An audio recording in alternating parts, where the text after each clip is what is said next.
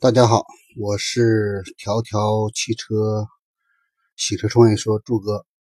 今天这期开始呢，我们要着重聊一下德国的洗车发展以及现状，包括德国的洗车基础整体的一个搭建过程。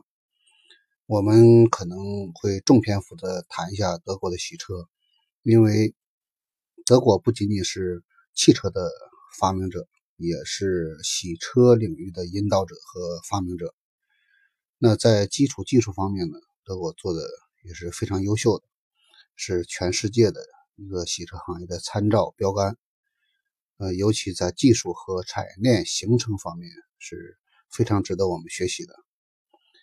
那首先来呃看一下，就是德国的洗车发展历史。那德国的洗车。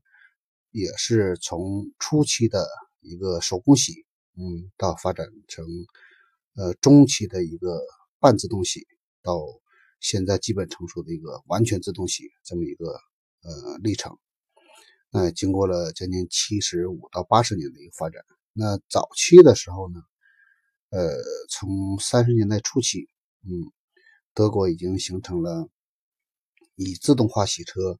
为主导发展思想的这么一个定位标准，呃，这么一个基点开始，呃，正式踏入一个常态化洗车发展过程的一个一个开端。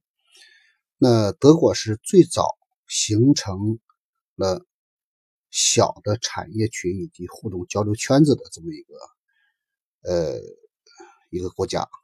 那尤其在洗车的整个供应链体系、小供应链体系方面。呃，他们做的是非常好的。那呃，在德国也是最早形成了呃小的社群组织，关于洗车方面的，每年都会有两到三次甚至更多次的一个小的群体交流，涵盖了呃洗车行业的供应商以及呃服务的从业者，呃以及技术的研发人员，呃会经常的做。呃，系统的，呃，有阶段性的，包括有针对目的性的这种呃交流以及论坛。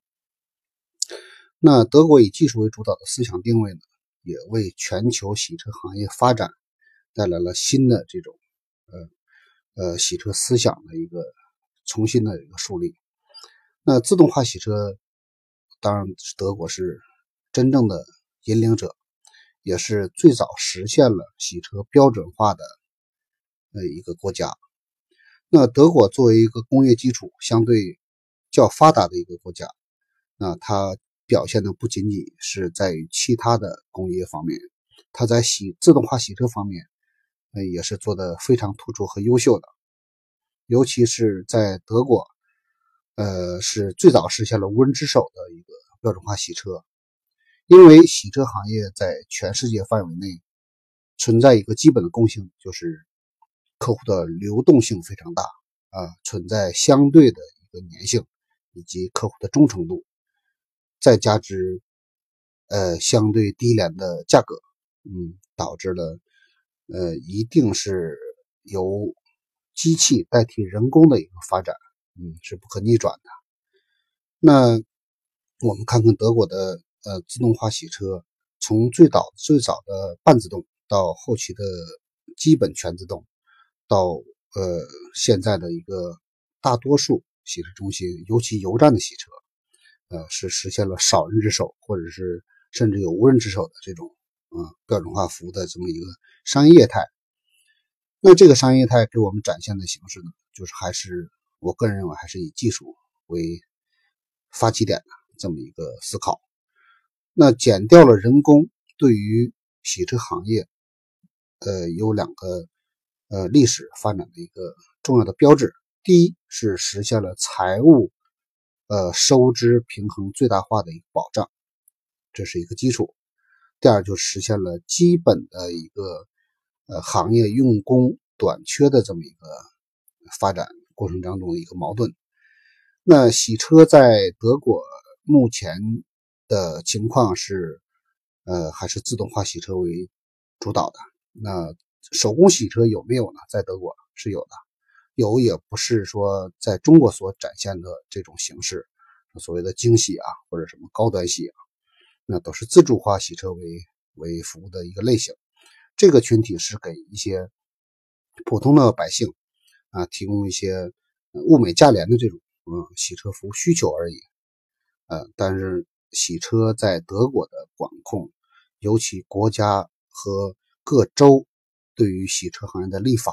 还是要求非常严格的。